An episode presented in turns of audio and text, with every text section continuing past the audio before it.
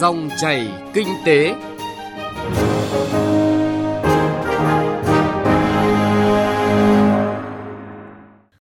Xin chào quý vị và các bạn. Dòng chảy kinh tế hôm nay, chúng tôi chuyển tới quý vị và các bạn những nội dung sau. e vê ép tê a và cơ hội quản trị doanh nghiệp mở rộng thị trường.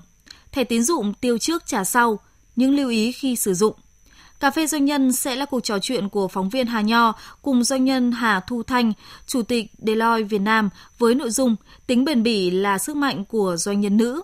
Trước khi đến với những nội dung vừa giới thiệu, chúng tôi xin chuyển đến quý vị và các bạn một số thông tin kinh tế nổi bật.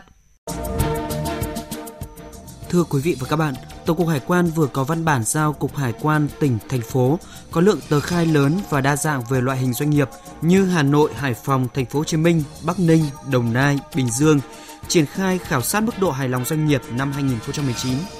Cụ thể, mục tiêu khảo sát năm hai không một chín của Tổng cục Hải quan là đo mức độ hài lòng của doanh nghiệp đối với việc thực hiện thủ tục hành chính thuộc lĩnh vực hải quan tại một số cục hải quan tỉnh, thành phố, xếp hạng đánh giá các đơn vị chi cục trong mỗi cục hải quan tỉnh, thành phố theo chỉ số hài lòng của doanh nghiệp.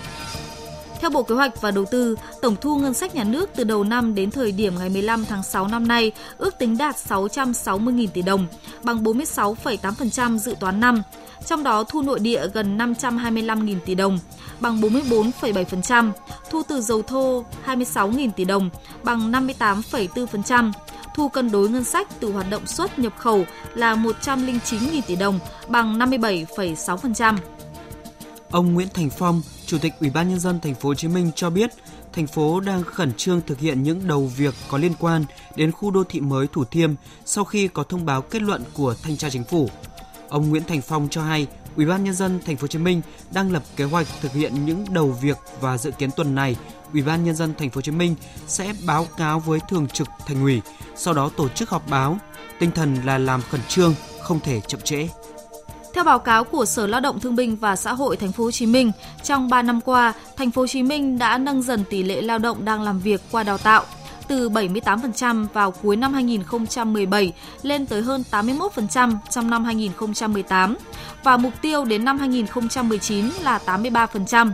Theo đó, đến năm hai không hai không, thành phố Hồ Chí Minh sẽ có thêm mười hai trường dạy nghề đào tạo nguồn nhân lực chất lượng cao.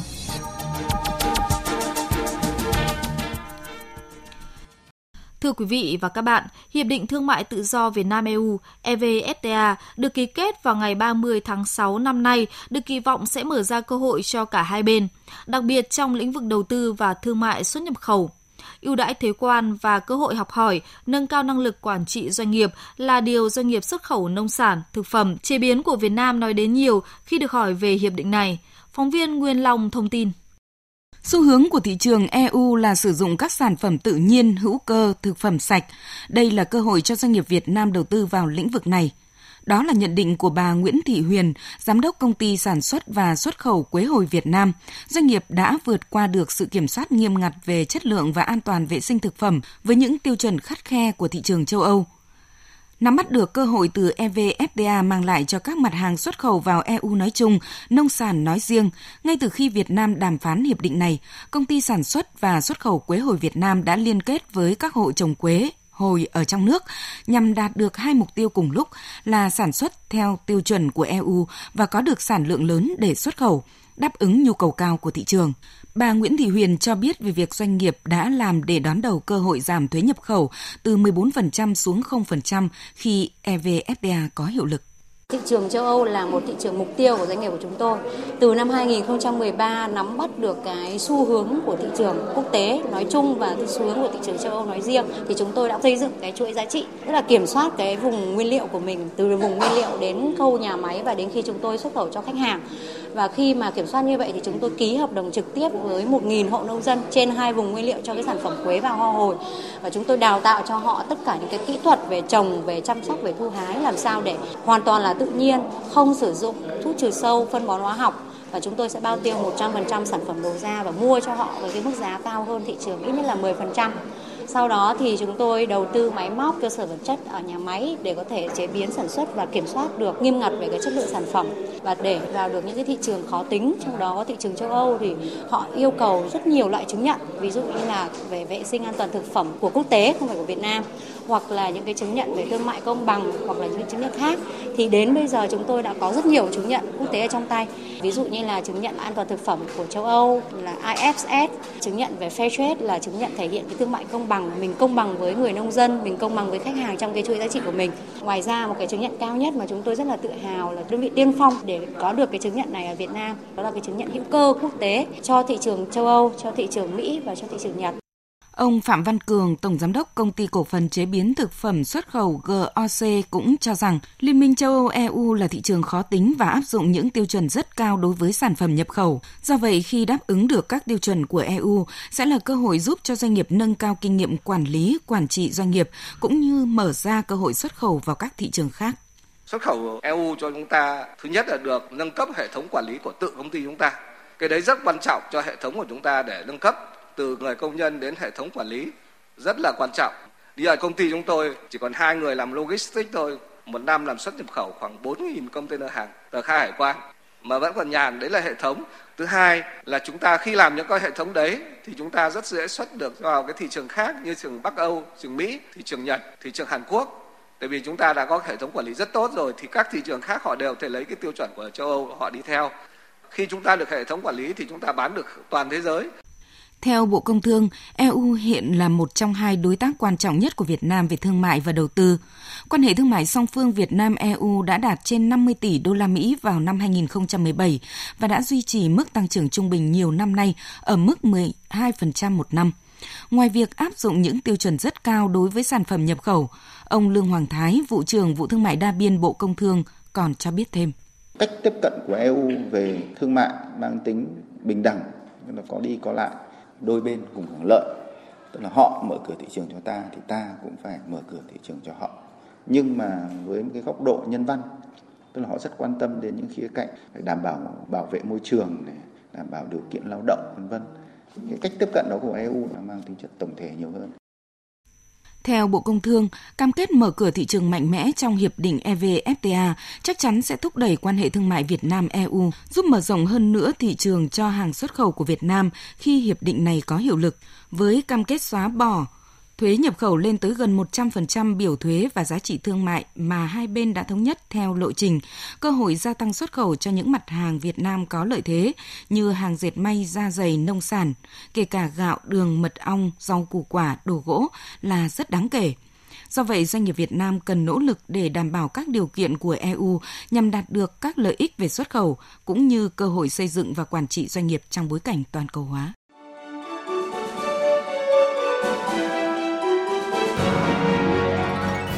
Dòng chảy kinh tế,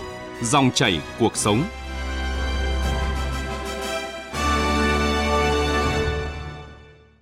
Thưa quý vị và các bạn, thẻ tín dụng dần trở thành phương tiện thanh toán phổ biến được người dân ưa chuộng. Thống kê của tập đoàn PricewaterhouseCoopers cho biết thị trường thanh toán không dùng tiền mặt của Việt Nam tính đến cuối năm hai nghìn không trăm mười tám, thực tế mới chỉ có hai phần trăm khách hàng sở hữu thẻ tín dụng, ba mươi mốt phần trăm có tài khoản ngân hàng và chỉ mười phần trăm các giao dịch hàng ngày là phi tiền mặt.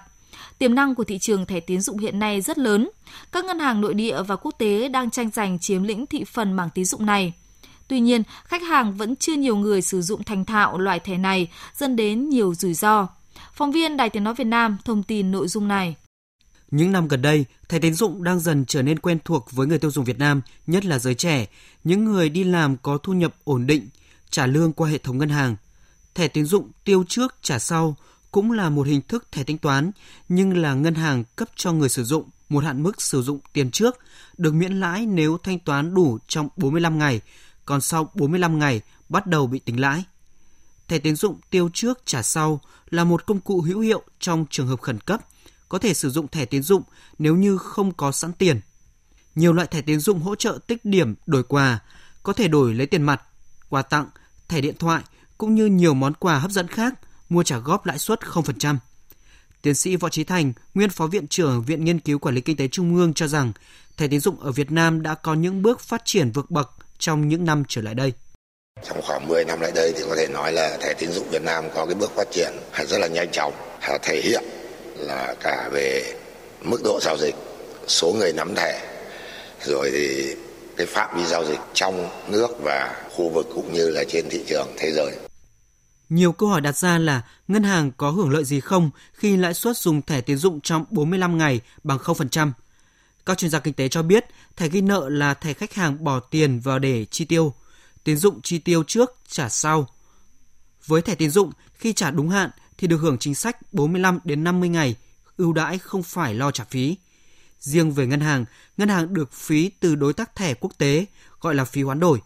Bên cạnh đó, nếu khách hàng hiểu được tiện ích thẻ tín dụng mang lại,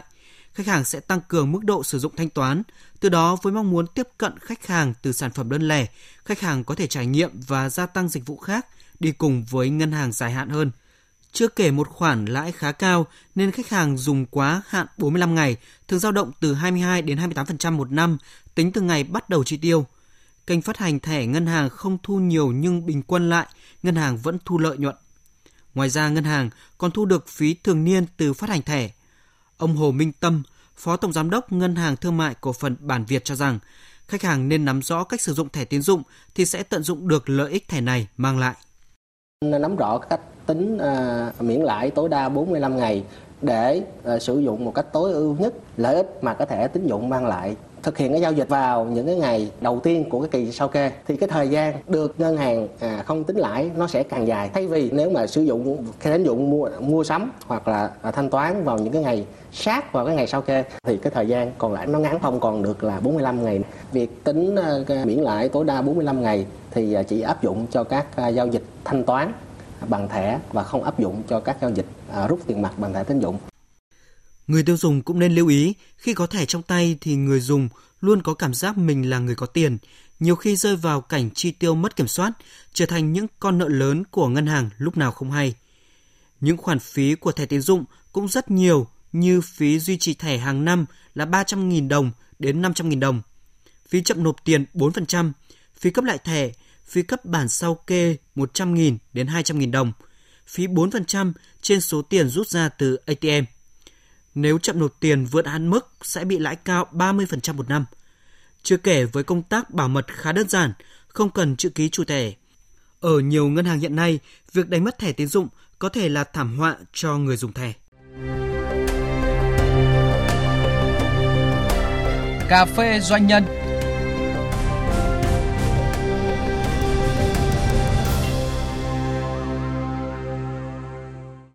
Thưa quý vị và các bạn, ai có dịp gặp gỡ và trò chuyện với những doanh nhân nữ thường có một cảm xúc rất đặc biệt. Một trong những doanh nhân nữ đó là bà Hà Thu Thanh, Chủ tịch Deloitte Việt Nam, công ty kiểm toán và tư vấn tài chính hàng đầu Việt Nam. Bà cũng là một trong năm mươi nữ doanh nhân tiêu biểu do Forbes Việt Nam bình chọn và là Chủ tịch Hội Nữ Doanh nhân Hà Nội. Với phong thái đĩnh đạc, tự tin, bà truyền tải một thông điệp đến với những nữ doanh nhân khác. Đó là mỗi nữ doanh nhân đã là một viên kim cương, hãy tỏa sáng. Chuyên mục Cà phê Doanh nhân tuần này, mời quý vị và các bạn cùng nghe câu chuyện với doanh nhân Hà Thu Thanh, Chủ tịch Deloitte Việt Nam. Mời biên tập viên Hà Nho bắt đầu câu chuyện. Thưa bà, xin chào, cảm ơn bà đã tham gia trò chuyện cùng Cà phê Doanh nhân tuần này. Thưa bà, bà nói thương trường thì không có ranh giới, đặc biệt là trong bối cảnh công nghiệp bốn chấm không hiện nay thì không có ranh giới giữa các cái doanh nghiệp. Vậy thì đối với các cái doanh nhân nữ thì khi mà tham gia một cái môi trường như vậy thì theo bà đâu là lợi thế, đâu là khó khăn ạ? Chúng ta nói đến ba điểm à, thách thức à, thì biến nó thành động lực. À, cái đầu tiên có thể nói rằng là cái cái thời buổi công nghệ bốn chấm không với sự thay thế của người máy và trí tuệ nhân tạo, nó sẽ tạo ra những cái thách thức rất lớn đối với tất cả các doanh nghiệp nói chung, à, và trong đó thì có doanh nghiệp nữ. Đó chính là sự đầu tư à, vào công nghệ, và sự đầu tư này nó đòi hỏi là các doanh nhân nói chung và các nữ doanh nhân phải có một chiến lược táo bạo và đầu tư cho tương lai với cái sự phát triển dài và bền vững. Tuy nhiên nó lại tạo ra một cái cơ hội rất tốt, bởi như chúng tôi vẫn nói là trước người máy, trước màn hình sẽ không có một sự phân biệt về giới tính. Và ở đó mọi người bình đẳng về giới tính, bình đẳng về quy mô, bình đẳng về thương hiệu. Dù là doanh nghiệp nhỏ hay doanh nghiệp lớn, dù là doanh nghiệp mới, start-up hay là doanh nghiệp đã có lâu năm, thì rõ ràng à, trước công nghệ người ta cần một chiến lược thông minh, một, à, một cái giá trị sáng tạo và cần một sự quyết tâm. Và sự quyết tâm theo đuổi đó thì người phụ nữ luôn luôn có tính bền, đấy là tính bền bỉ. À, và cái tính bền bỉ đấy sẽ tạo ra cái sức mạnh. Thưa bà, bà nói câu chuyện của bà thì tôi nhớ đến một câu, tức là không có áp lực thì không có kim cương ạ. Vậy thì áp lực và kim cương nếu nói theo cái diễn giải của một nữ doanh nhân thì là đó là những gì ạ? À, có thể nói là trong kinh doanh luôn luôn nhiều áp lực, nếu không nói là rất nhiều áp lực, bởi vì khi bạn càng à, leo cao À, trên những đỉnh thành công mới, khi bạn càng đi xa trên con đường phát triển dài thì áp lực luôn luôn là có. Và cái áp lực đó nó sẽ dẫn dắt những con người à, mà có khát vọng để thổi bùng nó lên thành động lực và thành năng lượng để phát triển. Thế mà nhưng đối với phụ nữ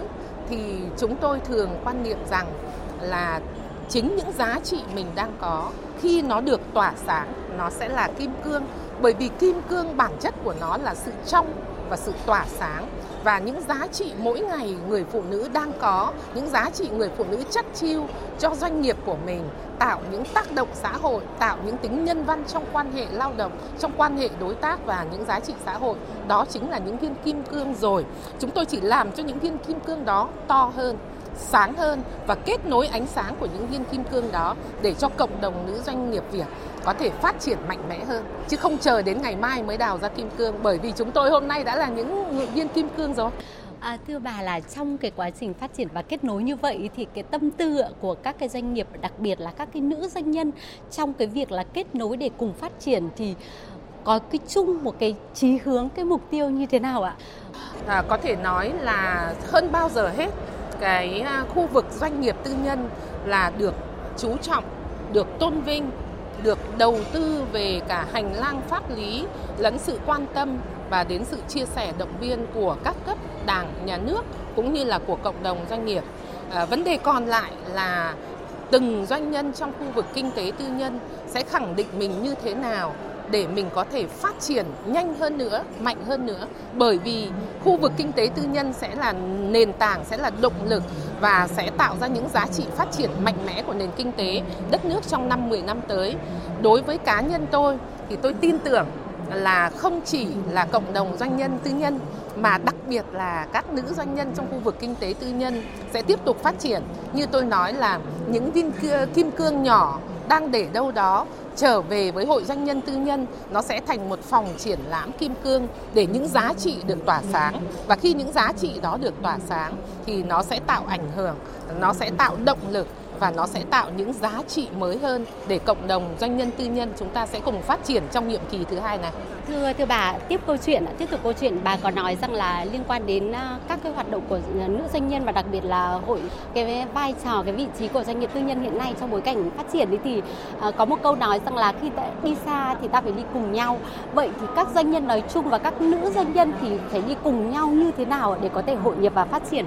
Có thể nói rằng câu nói đó đúng với tất cả mọi người.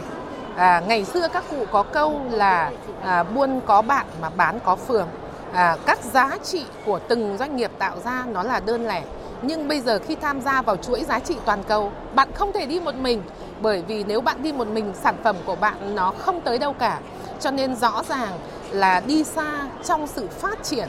à, của mỗi một doanh nghiệp, của mỗi một doanh nhân và đặc biệt là của nữ doanh nhân thì việc đi cùng